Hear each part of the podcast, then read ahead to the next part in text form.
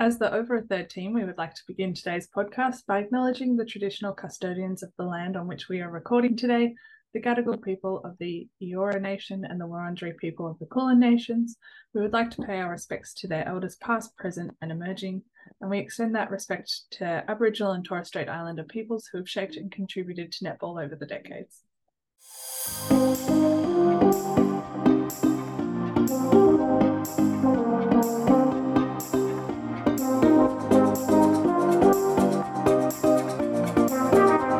Hello and welcome back to the Over a Third podcast. As always, I'm your host, Dan, and tonight the revolving door has swung again.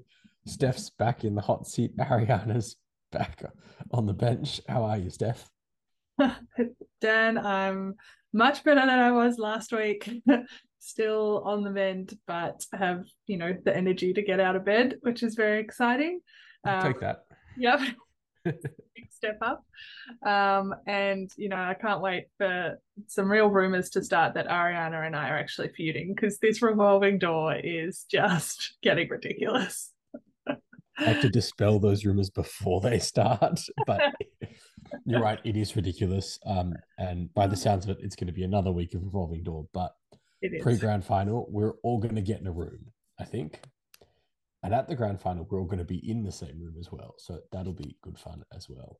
I know. What a privilege that will be to all watch the grand final together in person. well, and it's it's not far away now. We're in finals now. It's it's the real season. Yes, indeed. The home and away season has wrapped, and we've got three games less left, rather, of Suncorp Super Netball for 2023.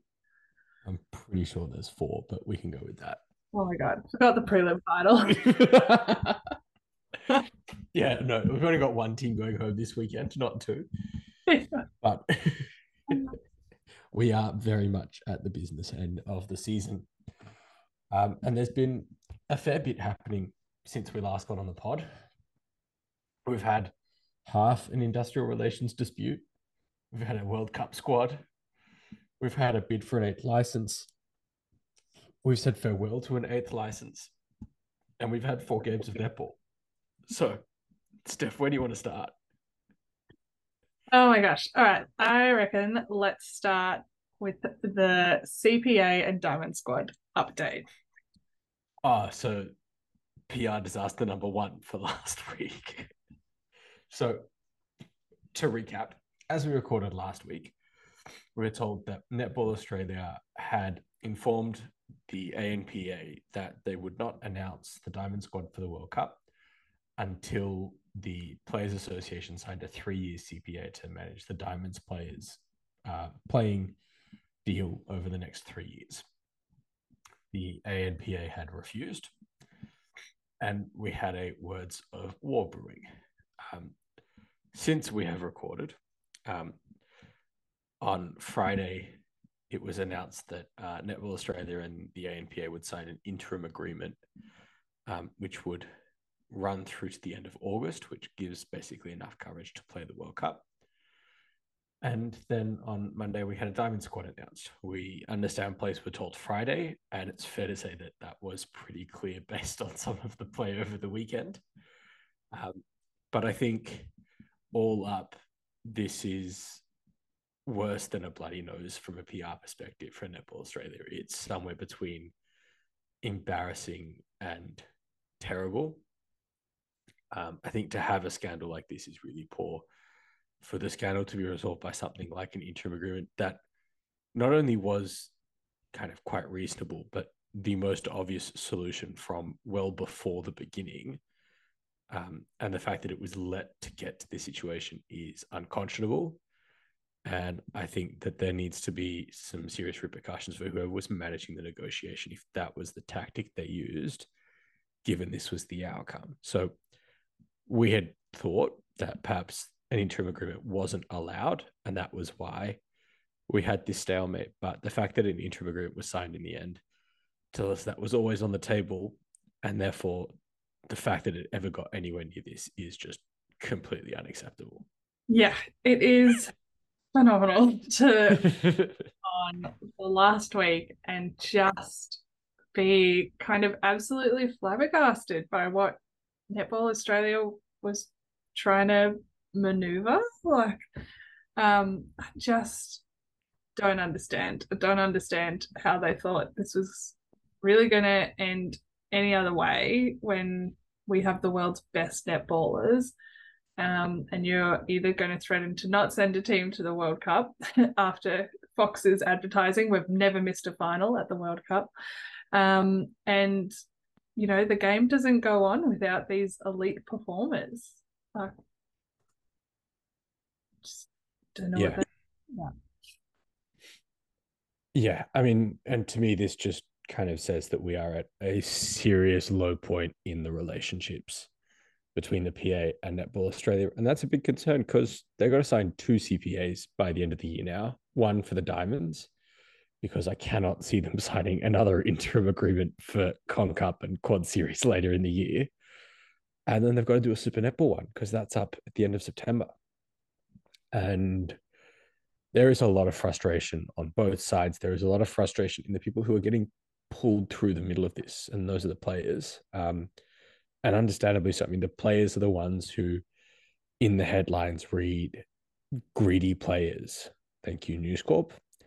Um, they're not being greedy. They want a pay rise commensurate with one inflation and two the increased value that they offer to the sport as leading women in sport in a time where women's sport is not on the rise but on the meteoric rise and it's not fair that they get dragged through this because the politics is so bad on both sides that we're not even seeing good faith negotiations anymore. Yes. I, uh, you know, I'm a very biased pro um, collective bargaining kind of person, gal. we'll say. We did note that last week. Yeah, yeah. um, so I just think that from from what I've seen in the media in terms of what the Netball Players Association is putting out is fairly sensible. And I, um, you know, I fully can kind of understand that Netball Australia's financials are still a big um, work in progress. Uh, but you do not have a sport, you do not have the number one competition in the world without these players. And again, I know the Diamonds is a slightly a, a separate issue, but they've pushed them together. Um, and it's just like what how what are we saying to our pathway players? What are we saying to um, grassroots players? Uh, what are we saying to people who want to play elite women's sport? Like this is just a ridiculous, ridiculous situation. Um, well, I think it's important to understand kind of what the two sides are looking for. So, Netball Australia is still significantly in debt. They've got debt obligations that are now payable in early 2025 or mid 2025. The Players Association wants a revenue sharing model, which means that they and the players essentially get a share of the money that Netball Australia makes, which is largely from the players' activities themselves. Now, Netball Australia have said that a revenue sharing model is not viable and that they have a financial report or an independent report to prove it. And honestly, I understand. If you've got significant debt, maybe a revenue sharing agreement's not possible because you have to pay your debts first, otherwise you're insolvent. But then you can't be demanding that players sign a three-year agreement. You can't have your cake and eat. It. You can't say to the players, "Well, we're not giving you what you want, and we want to lock you in long term into a position you don't want to be in." You know, if you can't sign a revenue sharing agreement, offer a one-year deal get the players on the ground, get them signed now, and say we'll revisit in a year when the financial position is different, and work out if it's viable then. But you can't then demand that it's a three-year deal or or locking them out. Which I'm not an employment lawyer, but I'm pretty sure that's on sketchy ground because that's a retaliation to a protected action, and it doesn't sound like there was a protected action here. Which is a really important nuance that is probably not the subject of this podcast. But in short, a lockout like what Netball Australia proposing was definitely unreasonable and possibly illegal. yeah, uh, not a lawyer of any sort, but that has been the understanding of the interpretation I've seen from people who are lawyers in this space. Um, and yeah, I mean, I just good good for the Players Association and the players for sticking together to bring Netball Oz back to its senses. Um, still a little bit sad we didn't get to see some actual protected action happening from the players. I would have been all for that. Um, but I mean, it's good to have that resolution now, and we have a diamond squad out in the world that everyone knows. we do, and we should probably talk about it. Indeed. So in the end, we had 12 players named, as every other team going to the World Cup has. The four shooters that were named are Steph Wood, Cara Koenen, Kiera Austin, and Sophie Garbin. The four mid-quarters are Liz Watson, who's the captain, Paige Hadley, Ash Brazill, and Jamie Lee Price. And the four defenders are Courtney Bruce, Sarah Klau, Jo Weston, and Sunday Aryang. The three trailing reserves are Donnell Wallam, Kate Maloney, and Ruby Ecuadoran. And so, in essence, there's actually only one player who was not in the uh, 15 that were involved in the Commonwealth Games, um, who is here, and that's Sophie Garbin, of course, in place of Gretel Bueta, who is out with pregnancy. The reserves at each end, Donnell Wallam and Ruth Ecuadoran were both the reserves 12 months ago at the Common Games, and Jamie Lee Price and Kate Maloney have swapped spots in terms of who's the reserve and who's in the mid court. Yes, and although the reserves were slightly different for Com Games, where they were those kind of training partners rather than the kind of official reserve we are going to see for the first time at Netball World Cup. Um, so very interesting, I think, different kind of mental challenge for those reserves um, come this World Cup. Um, but I think you know not a particularly shocking squad.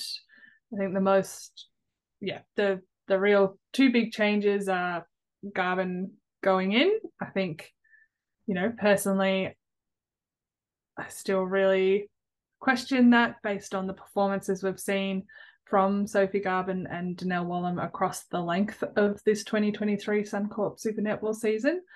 Um, again, I think as we said when a couple of episodes ago when we were doing our squad predictions, I'm not necessarily surprised that's the outcome, but um, I think I think it's I think there are questions there, but I look forward to eating my questions. Hopefully, come World Cup, uh, when I'll be watching from the sidelines in South Africa.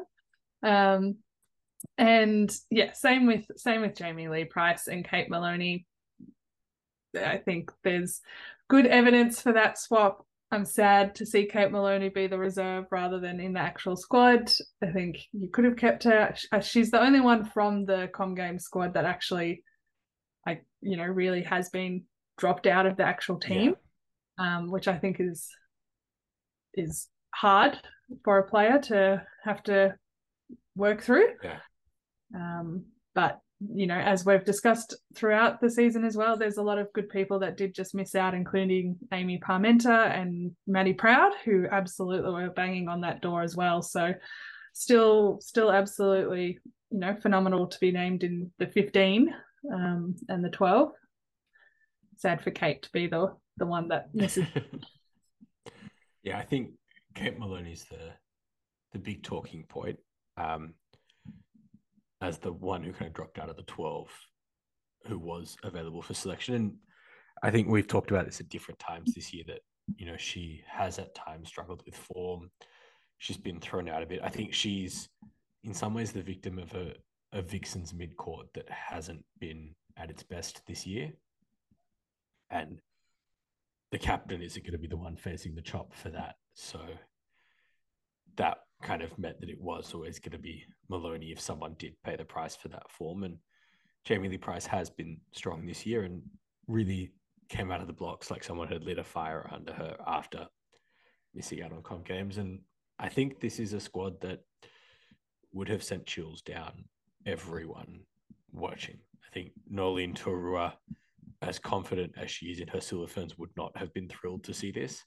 I think she probably would have hoped to see Stacey Marinkovich take some gambles on players who haven't got that big game experience. I think Jess Thirlby looks at that and goes, "There's a couple of players who are going to really trouble some of mine." And uh, I think that that puts the Diamonds in a good spot to be in. Yeah, I mean, I think uh, definitely this is a, you know, pretty much the gold medal winning squad from last year um, from Com Games. So hopefully they can go out and do it again.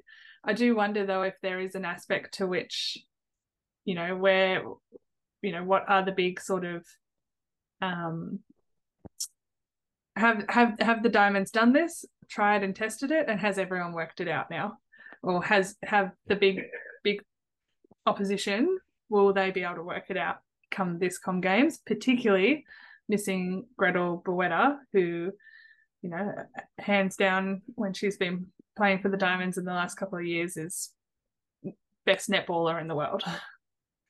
Well, especially given that uh, another player in goal attack has laid a pretty strong claim to that position this year, um, who unfortunately is not going to be wearing the Diamonds colours. No. Helen Housby will be in a very different colour. she does like the red, though. That's a, a theme in her life. True. Right. We've got lots more to talk about. Where do you want to go next, Steph? Um, Molly Jovic, I think, and the Collingwood Magpies. Uh, Jovic unfortunately did sustain a pretty, by the looks of it, serious injury in um, the derby against uh, the Vixens and ended up having surgery throughout the week on her arm. Sadly, we did not get to see her take the court for the Magpies final game, let alone take the court in goal attack, as Ariana was calling for last episode. I think in Ariana's defense, had she known that Molly Jovic was going to have pins in her arms by game day, she probably wouldn't have been calling for her to play goal attack. They would have instead been calling her to be in rehab. So yeah. let's not make Ariana out to be sadistic or cruel. She was just hopeful. She was hopeful. She was a hopeful little butterfly. Um, I, and I think, I mean, to have pins in your arm is pretty big. I would be interested to see what Molly's career has in store for her after this point. I don't think it's a big deal. As someone who's got 13 pins in their shoulder, like I'm not fast. like it it took me six weeks for the bone to heal, and since then it's been fine. I am very confident that Molly's surgeon is as qualified, if not more so, than mine. Um, and I don't think it'll have an effect on her career. I think it is an interesting question about where she goes next, but I don't link that question to her forearm. I think that's a, a bigger picture question that existed before the Melbourne Derby. Very fair. Um, and but yeah, we have now seen the last minutes of the Collingwood Magpies Netball Club. Um, you know, they went out with a win, which it was a sort of shocking turn of events in my mind. um, but uh, yeah, that there there lies Collingwood netball. there, there lies Collingwood netball. the Collingwood Netball Club is dead. Long live the Collingwood Netball Club. Is is that what we're going with? Well, we're not going with the second half of that sentence. Wow. But uh, I think, yeah, I mean, it, I think it was hard for the last few weeks for players, for fans, for followers of the sport, with the Magpies in this not just strange limbo of is our club going to exist next year, but actually once they got past it of no, it's not. So let's just play out the string for the hell of it kind of thing. And you know, kudos to the Magpies who actually played really well throughout. I do have some massive questions about why the best netball we saw from the Collingwood Magpies was after the death warrant had been signed and executed, and why we didn't see it at any time before. Yeah, absolutely. I had the exact same thought. Um, you know, I think I was very frustrated, probably unfairly, but um, Maddie Browne in comment in commentary did sort of make that that comment of like, oh, it's a bit sad that we can't see where this group could go after this great netball we saw against Fever. And it's just like, well, why didn't we see it in round three? Like or four or five or six or seven or eight or nine or ten or eleven. Like exactly, and it's kind of like I do not think there is. If Collingwood netball had made finals this year, I do not think we would be saying there lies Collingwood netball in a cemetery. I think if if Collingwood had made finals, we'd be having a very different conversation. And now we've just seen, I don't know, a nice goodbye. like, okay, good good job. Yeah, I, I don't really have any parallels for what it's like to watch a team fold. I mean, I, am too young to remember the Brisbane Bears folding, um, or the Fitzroy Lions, which you know is is probably the closest comparison of watching a team that you know wasn't quite on death's door for a while, and then all of a sudden it was just no longer feasible. But it it leaves us with a lot of questions about Collingwood, about the players, about the eighth club, about the future of those players, and many of the pathway athletes. And yeah, I think it's a, a really sorry situation and, and probably actually strong on court results probably avoid this situation. I think you're right. I think we're not sitting here talking about it if Collingwood are one of the teams that we're talking about playing on Saturday night. Yeah. And the eighth license has uh, caused a few ruffles this week. Well, that's one word for it. Wow. so since we last recorded, we're going to do another you know big recap on this. Um, Netball Victoria put out a statement in the media saying that they were grumpy that everyone else was allowed to bid. They thought that they should have been entitled to only bid on that, or anyone in Victoria only. Um, given that the Magpies were a Victorian club, and the state of the Victorian pathway was such that they are strong enough for two teams. And then we had the deadline for the applications yesterday as we record. Um, and in the hours before that, um, we had Jeff Locke from Belgravia Sports and Netball Tasmania both announced that they weren't putting in bids. Uh, Netball Tassie because they couldn't get the timing right, and Belgravia Sports more concerningly because they said the numbers didn't stack up on the financials. And I think that is a big red flashing warning sign, but does make me think that given that we heard earlier that the Titans and Canberra and Geelong weren't putting in bids now, and West Coast well, Perth, WA weren't putting in a bid. Was the second bid that they were worried about from South Australia, the Netball Association that cannot afford to refurb their court and stadium from the tin shack that it currently is? They're not funding a second Super Netball team. I can't see New South Wales funding a third. Can't see Queensland funding a third. So, I mean, Netball Australia's uh, media release said that they're excited about the number of applications made. Uh, I would like to remind everyone that both zero and one are in fact numbers. we don't know the exact number, but there is a fair chance that it is less than two. Uh, secret dark horse Fremantle putting in a bid for for a team that would make my life very uncomfortable if Fremantle suddenly had a netball team. I was going to ask if Freo had a netball team, Steph, how would, would you go about it as a dyed in the wool Vixens fan whose blood actually runs purple from Yeah. Yeah. It's also it's also interesting because my uh it was the Melbourne Phoenix that I was originally a fan of, purple. And I've adopted Loughborough Lightning and the Northern Stars as my netball teams overseas because they're purple. So it's uh I don't know. I don't know what I would do, Dad. But uh Are you not thinking about becoming a, a moving to Brisbane maybe for your netball fandom? No, but after COVID, after COVID, I did buy a second membership, and it was for the Queensland Firebirds because I wanted to give more money back to the sport as they were recovering from COVID. Um, but I've since let that membership lapse and returned to just funding the Vixens. Um, Beck Bulley, if you're listening, there's a, another member you can get. Just you know, DM the podcast and we'll tee it up. Yeah um, anyway, that's enough about my strange membership deep dive. Um, if you're a listener and have a second membership, please reply to this telling us who. I'd be really curious as to who your first and your second membership is, and whether there's a lot of people who, like me, their two teams are geographically proximate, or whether you've picked a team that is as far around the country from where your home team is, so you don't have to worry about the local derby. Well, I mean, obviously, I couldn't buy a Collingwood Magpies membership. That'd be ridiculous. Couldn't buy either of the Sydney ones. That would also be ridiculous as a Melburnian. So you were left with the Melbourne Storms satellite team, the purple team, the pink team, and the Fever.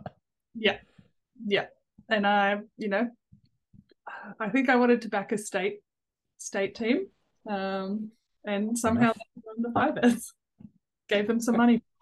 um, Ariana or whoever's editing this, um, can we title this "Steph secretly a Firebirds fan"? What?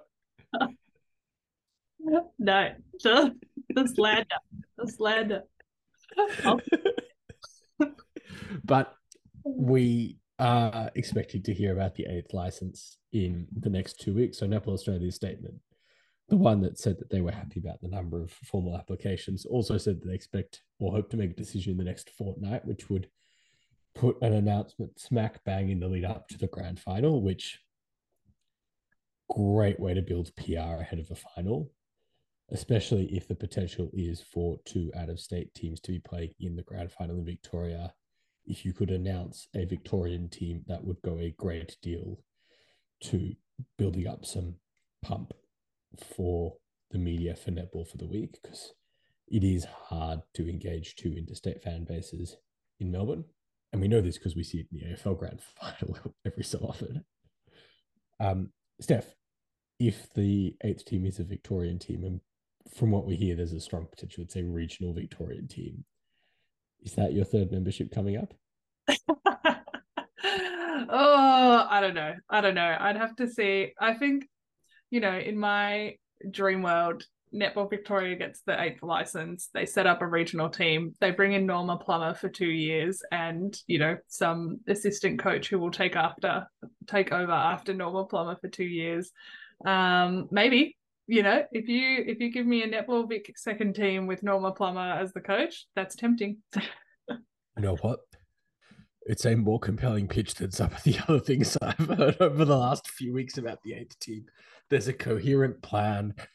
There's a key figurehead to build early on. There's a succession plan. You've got something to attract players with. You got a reputation. You know, if you can make the commercials work, I think you might be able to steal the eighth bid there. Yeah, I know. oh, you know, Nepo Vic, give me a job. I'm here. Get the bench, literally you know, being bench official and put me in corporate. I'm here to make it work. I've got a vision.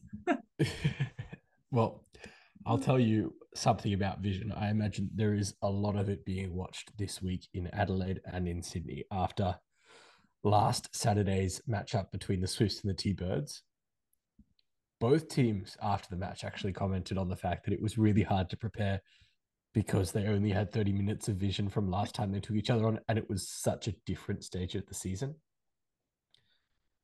But i'd say we got our money's worth with this 60 minutes because it was it was something. I, i'm not quite sure of the word for it but it was something. I mean it was pretty wild. We saw an absolute i mean i don't know i don't know is it plan plan B, a new plan, like Thunderbirds putting Shamera Sterling out to goalkeeper and Latanya Wilson back.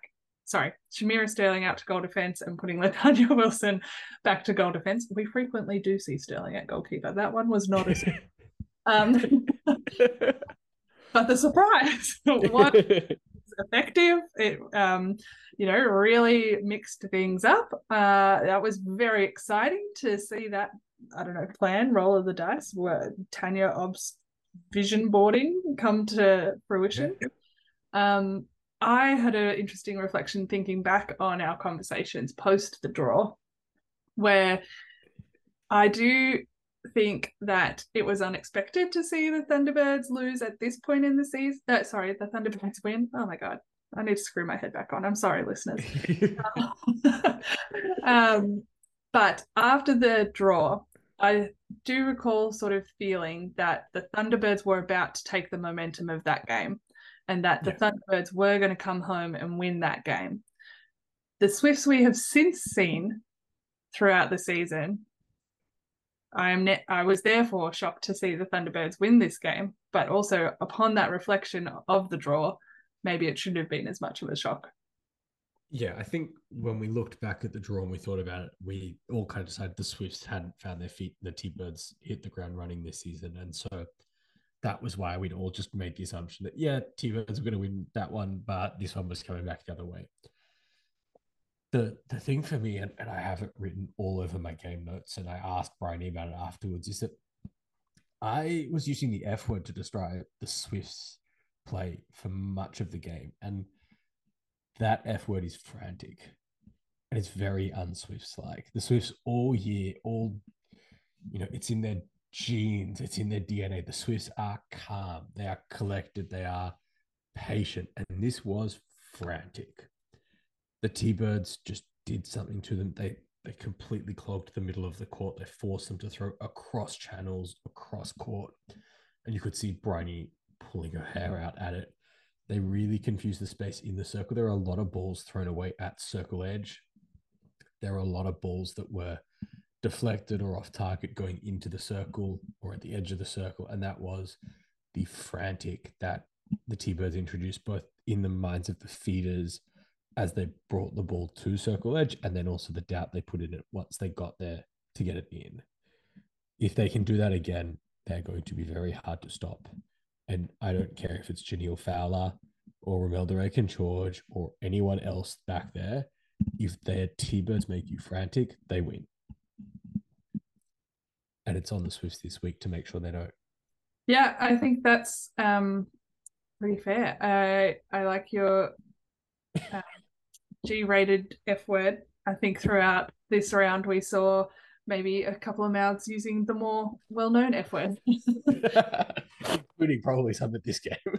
yeah, some in this game, some in the Fever game, some from players. Definitely, the court. I definitely saw a player with blood coming from her hair use it in the Queensland derby, and I know some players used it in the fourth game as well.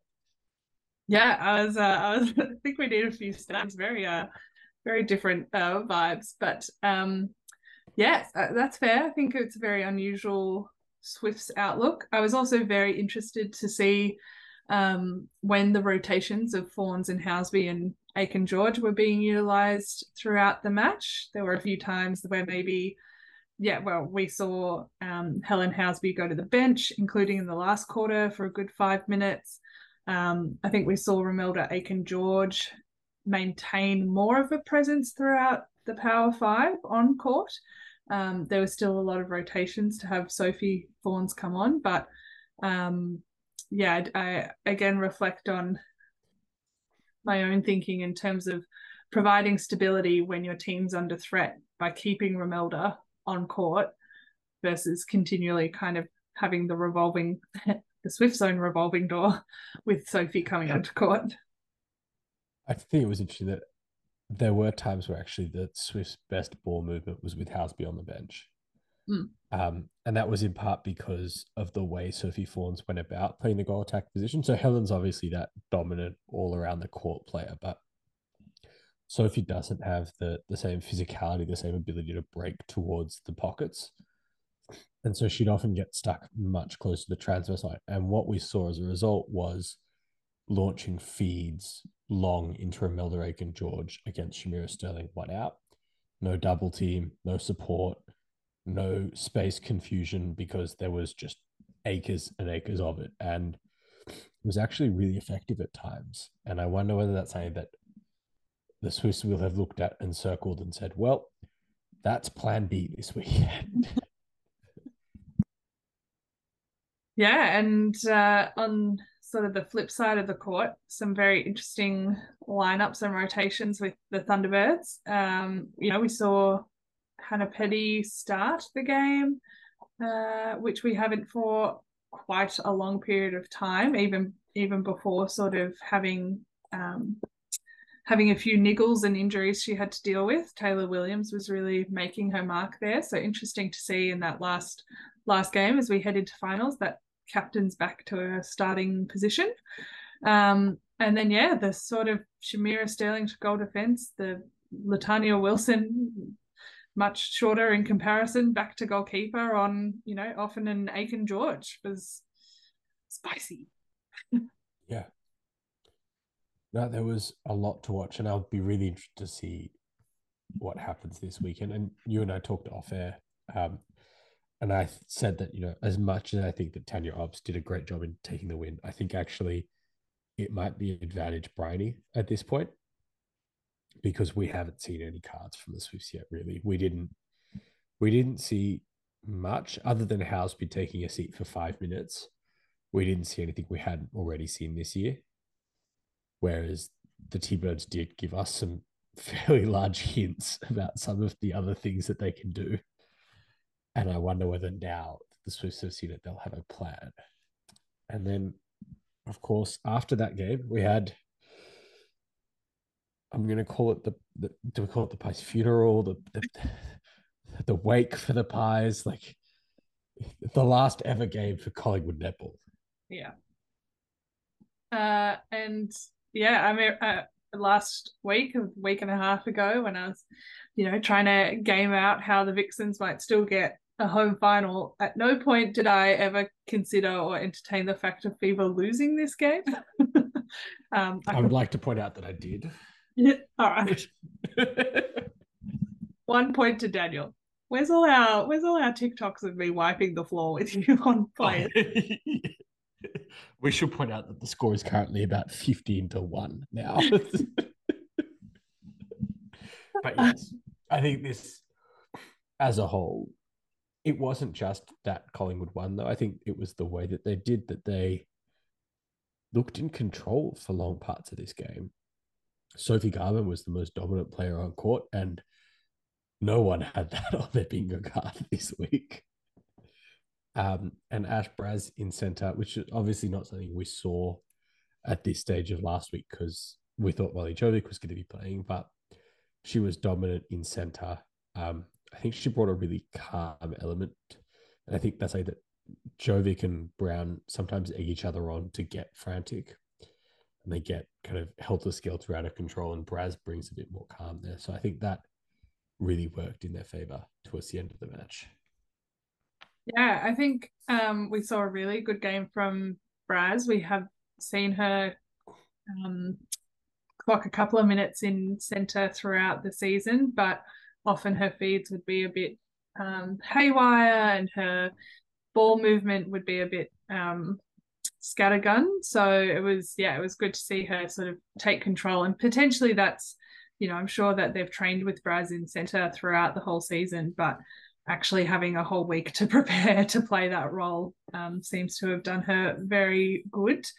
Um, and there were a fun few tricksy bounce passes throughout the midcourt and moving the ball around from from Braz that I loved. I mean, they were terrifying. I'm a big hater of the bounce pass outside the goal circle, but uh, um, Braz just made them look smooth. Would recommend people going back and just watching for the bounce passes.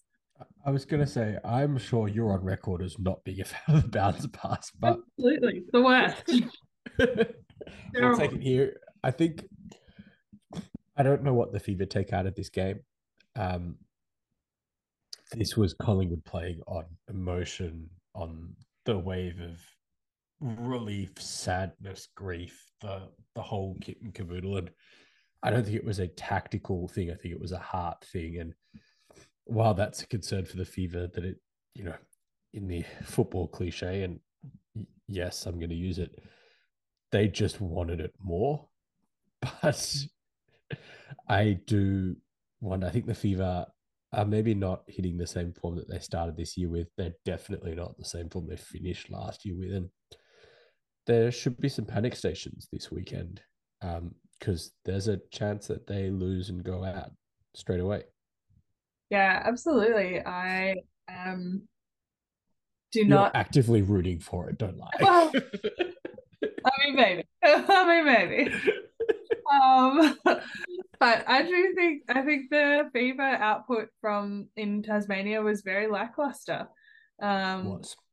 And you know, if you, uh, I mean, and we'll discuss this when we get to the Vixens. Also very lackluster, but you can't get some energy at this point in the season to like what what's how are you going to pull it together for next week? Yeah, I think it's a, a real concern, and I mean, the only comfort might be that their opponents didn't exactly show a zest either. Um, there was a little bit more fight, but not a lot from the Vixens, as we'll get to later. But I think this is not the way that Dan Ryan would have wanted to end the season. I think he would have loved to have really gone out and done the same thing that they did to the Magpies early on in the year. But it wasn't to be, and they'll regroup. But we did have a pretty good game up in Queensland to um, end of the season for both these Queensland teams.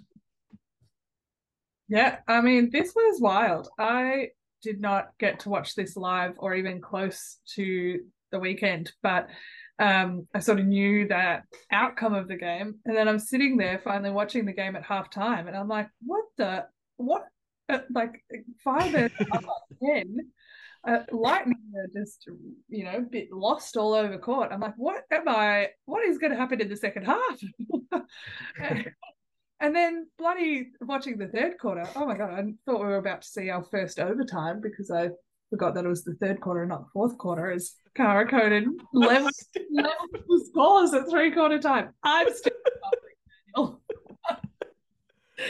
um, oh, can you imagine if we had extra time at the end of every quarter that was level? Like you had to play an extra five minutes just to decide. Like I thought I was having a game. I was like, why is Cara only going for the one? oh, um, you do also have some tactical insights by the look of the rundown um, and things that you took out of it, and perhaps some other news you'd like to share with the team. Yes, I mean we've talked off air about my various crushes, but um, Belinda Reynolds just continues to shine in my world, and she is my unexpected coach crush. I really thought that this season was all going to be about Beck Bulley and um, well, Sarah Francis Bayman, Sarah Bayman Francis. Um, and it's, and, you know, we talked about coach of the year, mm, Tracy Neville, sorry, Tania Obst being a front runner for that. Uh, but I think it should be Belinda Reynolds. Like, I think this team that we have seen come from 10 down to take that game to win by six to I think they pushed it out to 10 or 9 at one point as well. And um, sunk some two pointers late in the last quarter to close the margin. Um, what like it, that's phenomenal like that is phenomenal coaching that is going on there and a team that yeah is on it's like seventh acl and I was going to say they're about their fourth wing defense now. Yeah, and a team that was not signed by this coach, and she's worked a phenomenal a phenomenal job. Uh, like I am, as again again as was read out on my behalf last episode, like so excited and terrified to see what Belinda will do next. Yeah, and I think we got a little flash of it in the last few minutes where we had the Irvin at goal defense Pretorius at wing defense, Koenen at goal attack, and Wood at goal shooter. I don't anticipate we see the same lineup ever again for the Lightning. But the idea of seeing Pretorius further up the court and seeing Koenen further up the court around some young, talented bookends is a very exciting prospect, especially when you think about how much exciting young talent there is on the Lightning roster at the moment. And we talked this week about they are easily one of the top two young cores, possibly, you know, at the top, but definitely they've got as much talent as anyone for the future. And if they can keep it, which of course is very much up in the air at the moment, given the CPA and the fact that this coach didn't sign them. But there is definitely some potential there if Belinda has found the players she wants. And if she hasn't, I am so excited to see what happens when she does have the players she wants. Because if this is what she can do with players she doesn't want, what is she going to do when they're tailor made? Yeah. And, of course, to finish off the round, to finish off the did you to finish off the home and away season? Sorry, yes, Daniel. Off... I, I do want to talk about the five ends. Yes, okay, let's hear it. Um, uh, yeah, I mean, I think I, on the flip side to Belinda Reynolds, I think beck Bulley needs to do some off-season, you know. Yeah, and also just in terms of the the culture at Firebirds or the communication at Firebirds or the way to connect with the players in between quarters because to have, be up by 10 lose the thread of that and just not really be able to see to get to solicit from her players the oomph needed to really challenge lightning on the way to the end of this game is concerning. Like, I really don't think I saw the players respond to Bec Bulley with gumption and excitement in the second half. Um, and I think potentially that was exacerbated by benching Donnell Wallam when she was forced to go off in the third quarter, I think it was. Um, you know, it was phenomenal to see Lightning score 11 goals to Firebirds two in that time Wallam was forced to the bench. So in the last quarter, when Lightning are surging ahead to actually bench Wallam, uh, I mean, I just I just don't know about that, and I don't know that that worked for the team, and I don't think the team responded when Be- Bec Bulley pulled that final timeout to try and get them to respond. So there's something something in the water there that needs to be fixed. Yeah, I think the Firebirds are at the top of my list for teams that have introspection for this off season. Um, I don't know what they look like. I don't know what their future looks like, and if I'm honest, I don't think they do either.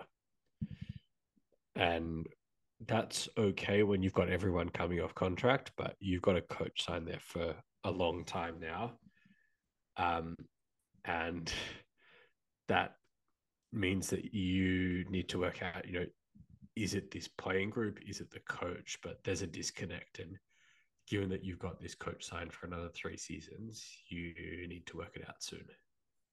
Yeah. And again, I mean, to be, you know, it, it's so interesting to sort of compare the Lightning and Firebirds narratives. Again, Beck Bulley was a coach that came in to a team that had already been signed.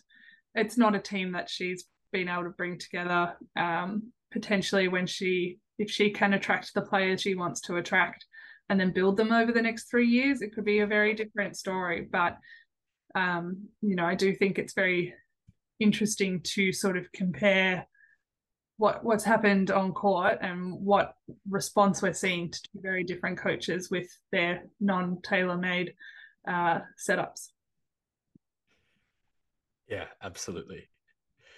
Any final notes on this match, or do we want to wrap up the regular season in style? Uh, I will now allow you to go to the final game. so we are going to wrap up the regular season. We are going to wrap up this round. We're going to wrap up the Giant season, and we're wrapping up April Brownlee's career because the Giants they did it again. They, they stole a match that they didn't look like they were going to um, on the back of the most deafening crowd I have heard this year. And believe me, I have left Ken Rosewall Arena with ringing ears a number of times. Although it may have been the brass band walking around at halftime this week. but with a massive home crowd, um, the Giants did it. Jo Harten looked the best she's looked in 15 months, 18 months. Um, she and Jo Weston almost came to blows leading into halftime. And uh, I think one of the notes that I had is that we talk about Sophie Dwyer as a bit of an ice queen and how she looks like nothing phases her. But we've seen a few times this year that her shooting kind of deserts her late in games. And that's an issue for a 21 year old it's an issue for a future goal attack of the Diamonds and uh, someone who you're kind of building your team around, I think. And hopefully it's something that they look at over the off season. When I asked Julie Fitzgerald about it, she was not phased and brushed it off. But I imagine that's the answer she gives to the media and not the answer she gives in video review. Yeah, and I think, you know, there were points in this game where we saw a very different Julie to who we normally see um, you know, on the sidelines. I think she absolutely, obviously, wanted to steal one more win for, for the season, obviously. But um, yeah, I think there were almost visible signs of frustration from her at points, um, which is very unusual. You think that's unusual? For Julie, yeah. It's just because, like, so I get to watch her on the sidelines about half the season.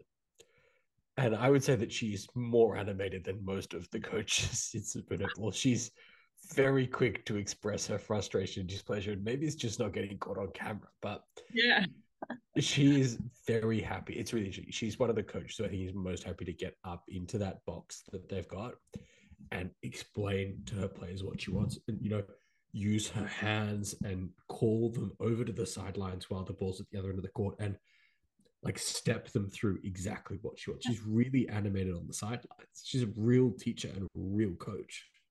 That's it's not so interesting. Waiting for the timeline. She'll like, you know, I reckon at least twice a match, she'll call like a Tilly McDonald or a Lauren Moore or a Jo Harten even to the sideline and be like, you know, come here, look at my hands as I show you exactly, you know, the movement I want you to make.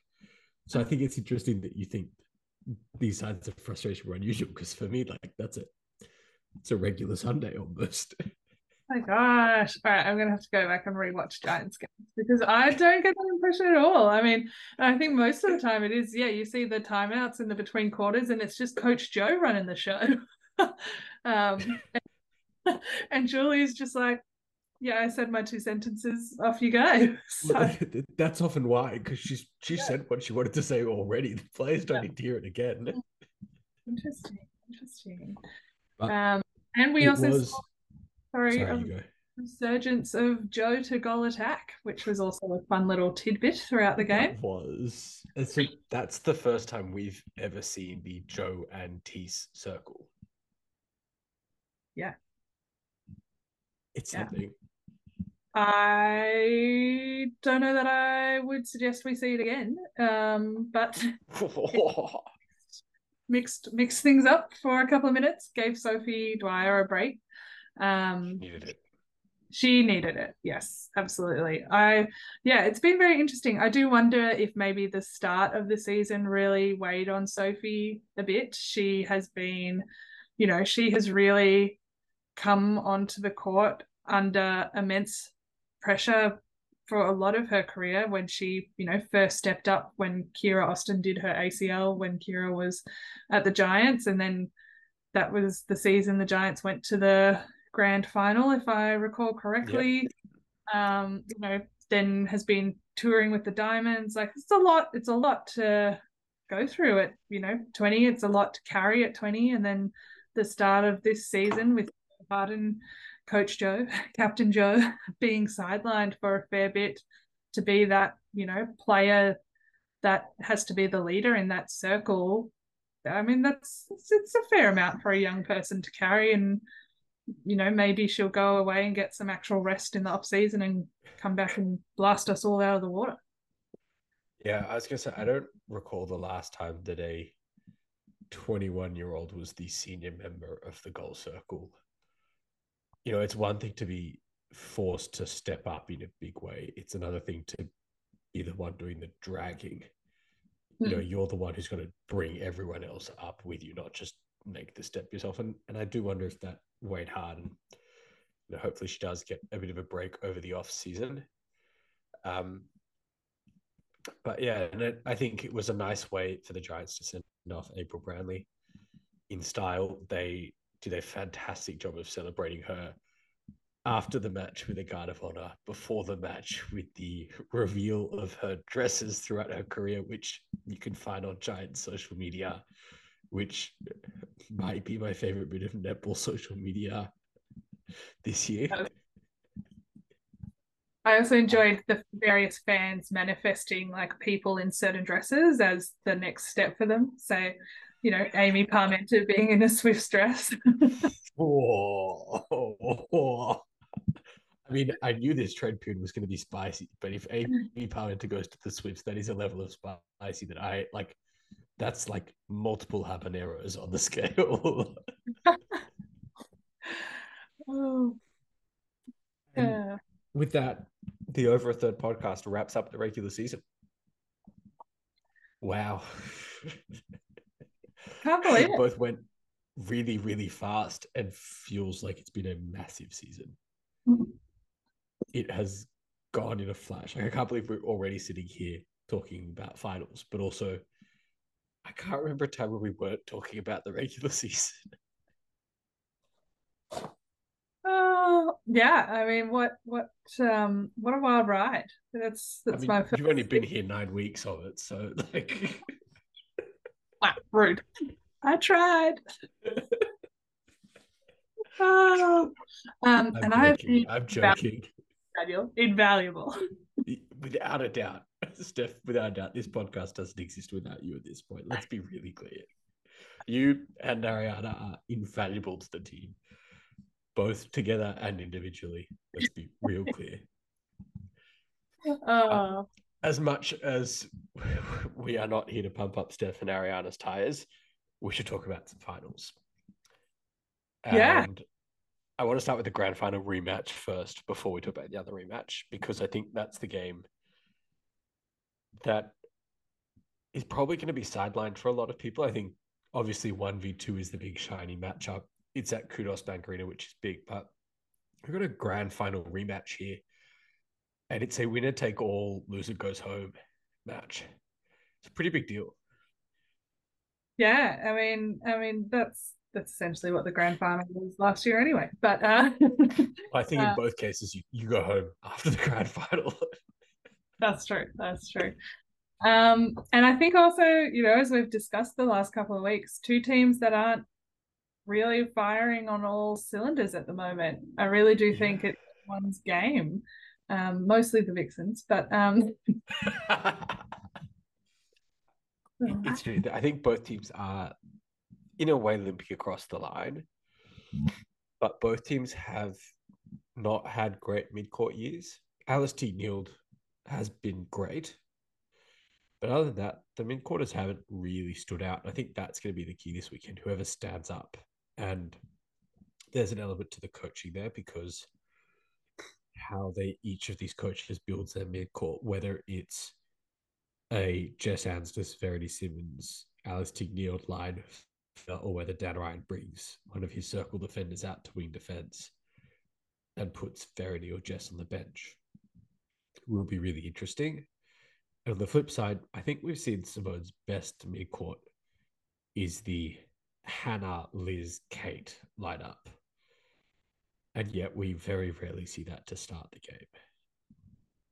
yeah, and I think I think it'll be very interesting as well because like you know Jess Anstiss versus Liz Watson is a pretty spicy matchup that Jess comes away with winning that not infrequently. I think she can really unpick Liz's game a little bit. So, um, yeah, does Simone sort of take that initiative and and start Liz with in center and Hannah and we attack to really change it up and unleash Hannah across that transverse line? Yeah, it'll be really interesting to see. And I think this is as much as the other game, this is all four of these teams. It's a matchup of the coaches as well. Um, Hmm. I Mhm. think we've got some of the best coaches in Super Netball going up against each other, and definitely some of the best tacticians. You know, we talk about Belinda Reynolds, we talk about Nicole Richardson as great coaches, and Julie Fitzgerald, but at their core, I think Nicole Richardson and Julie Fitz in particular are teachers. They're not necessarily tacticians that they'll throw you something that you haven't seen, but they'll train their players to do the basics at a really high level. Whereas Ryan and McKinnis and Akle and Obst are tacticians. They'll throw the bibs in the air. They'll show you something you haven't seen before. Uh, it it's taken at different times. They've taken everyone by storm, and I'm wondering who's going to have the last laugh over the next few weeks. Tania Obst, Tactician's Guide to Fruit Salad. Hashtag throwback. Um, Say what you want about it, and I think actually the term you used was salad mix. just quietly.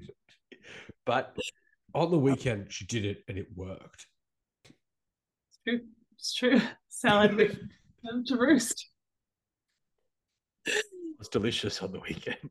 Gourmet even. There was some camembert, some brie. I, think it's really interesting that you picked out the Jess Anstiss Liz Watson matchup as like one of the keys for for what happens, and and I think it it's one that probably flies under the radar as Jess Anstiss probably does. Unless you listen to Mad Chatter, you probably don't think of her as a kind of super netball heavyweight, but she she absolutely can take the names of some of the best wing attacks in the competition. But for me, it's really hard to go past the Courtney Bruce versus Kiera Austin matchup. That's diamond on diamond.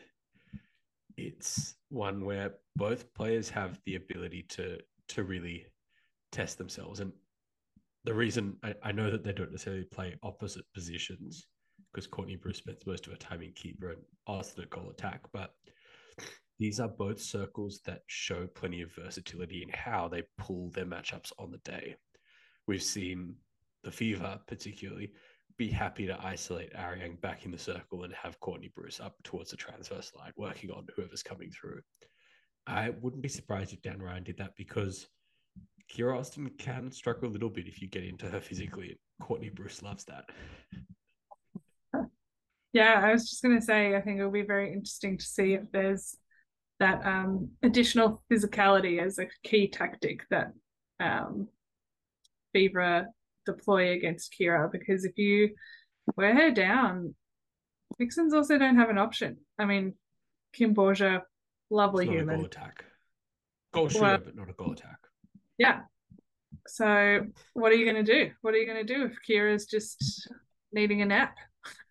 On the flip side, Jo Weston almost came to blows with Jo Harten, and she could very well try and get under Jess, uh, Sasha Glasgow's skin this weekend as well. Take out all the Roses goal attack. Helen Housby. Yeesh. We are not wishing ill or harm on anyone. No, of course So not. clear. And The then subtle prediction that Vixens will win and Swift will lose. to kick off the weekend, we do have the rematch of last weekend, Swifts v Thunderbirds, and that's a winner goes to the grand final, loser gets to host next weekend. It's going to be at Qudos Bank Arena, and I think that's a really big deal for two things. One, um, players won't be warming up in puffy jackets like they do at Ken Rosewall Arena. And two, there are 21,000 seats at Qudos Bank Arena that is not just a big crowd, that is massive. And I think there's a fair chance it is quite full. The Diamonds had about 14 or 15,000 there last year. The Swifts are a chance to, to get there. They've had 10,000 or close to it for about five matches this year. So, with a final on the line, there's a, a chance that it's a very loud game. And, you know, I, I really enjoyed watching the matchup last week of the T Birds defensive circle against the Swifts attacking circle. And I'm really looking forward to that again this weekend and to see what people have learned since last time. And I mean, it's very feasible that in another fortnight after that, we see this matchup again. So, who is, yeah, as you suggested earlier, how many cards are being thrown onto court to win this game um, versus to play potentially the longer game? Um, I think this weekend you showed more cards. I think last weekend you were right to keep your cards close to your chest, but if you win this weekend, you get a whole week to develop your cards without even worrying about your opponent yet.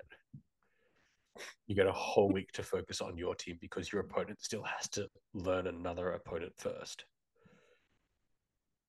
Yes, though that historically has not always been the path to success for winning the grand final. I think uh, historically in Suncorp Super Netball, more often the team that goes through the prelim final into the final ends up winning.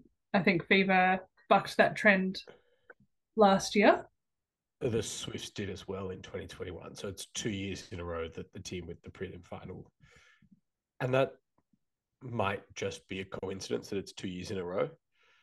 I think also that last year the Fever were the best team in the competition by a shot. And it wasn't going to matter how rested, how well prepared you were. That was a juggernaut.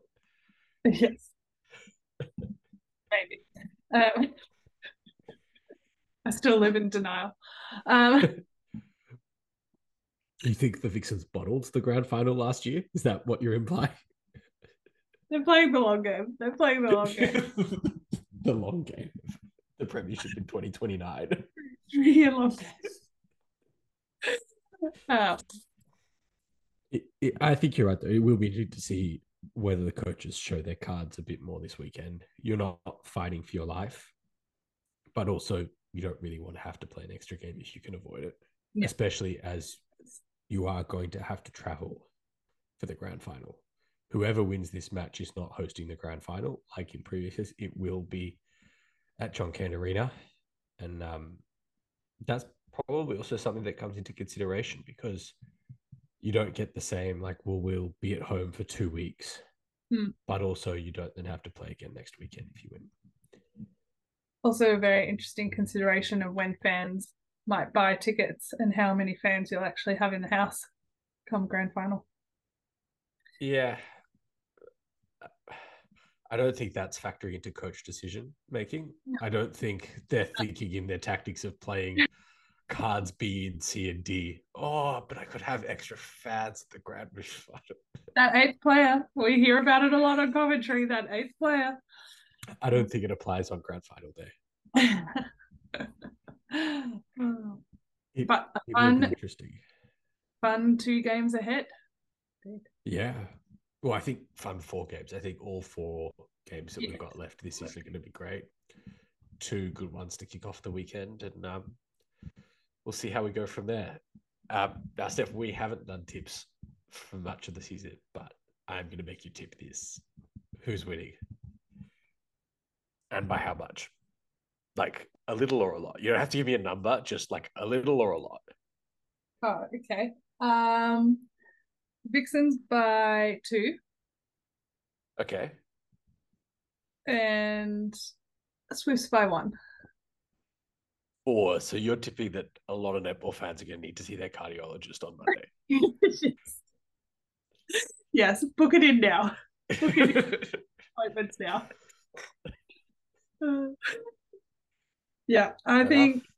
Yeah, I think we'll see a kind of resurgence of the Swifts winning by one in the last moments. Um, I think the T-Birds um, are impressive, but finals is a whole new ball game and a whole new level of mentality that are, mm, yeah, well, I'm not 100% sure they're there yet. Um, Well, it's it's interesting because I look at this and there is one T-Birds player who has one game of Super Netball Finals experience. it's Matilda Garrett It is for Collingwood, For Collingwood. whereas the Swifts have one player on their roster who hasn't played in a final, and she's only temporarily elevated until Ali Smith comes back. Hmm. And ah Iongi, she's in the team. Well, Iongi or well, she was the only one up.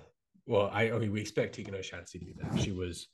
My understanding is that she was pulled last week, um, because it was a game with nothing on the line, and that had it been a final, she would likely have played, and so it, Hmm. it, we expect her to be back this weekend. And so, at most, the Swifts have one player without finals experience. I think between them, it's something like 24 premierships um, versus the 24 odd minutes of finals experience the T Birds have. Yeah, And, uh, we'll see if that plays a factor this weekend. definitely. I mean, not to discount a silver medal from Latanya Wilson and Shamera Sterling and um, going, what was it, 22 games undefeated with Manchester Thunder last year that El Cardwell did, Eleanor Cardwell achieved. Um, but yes, Suncorp Super Netball is a different game. It's the best in the world. It's up there Definitely. with the Com Games final, I think. I think that's a fair equivalent. Yeah. Um, but it's going to be a cauldron like that.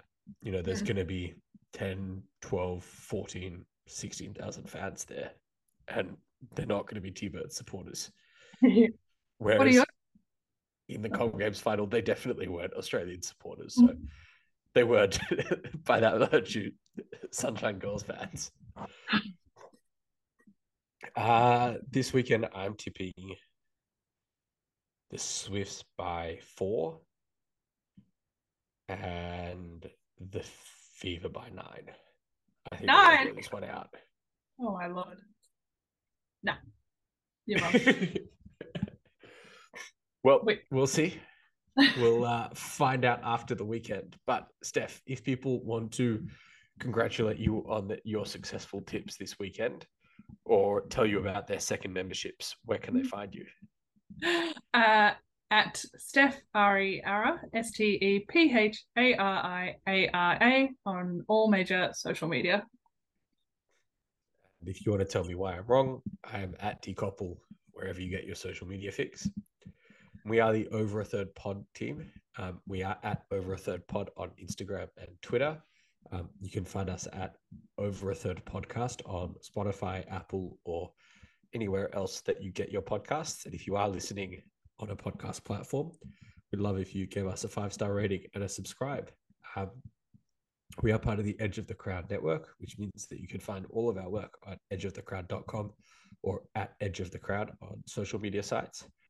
Um, and in the meantime, we hope you enjoyed this weekend's finals matches. Thanks for listening, and we'll see you next time.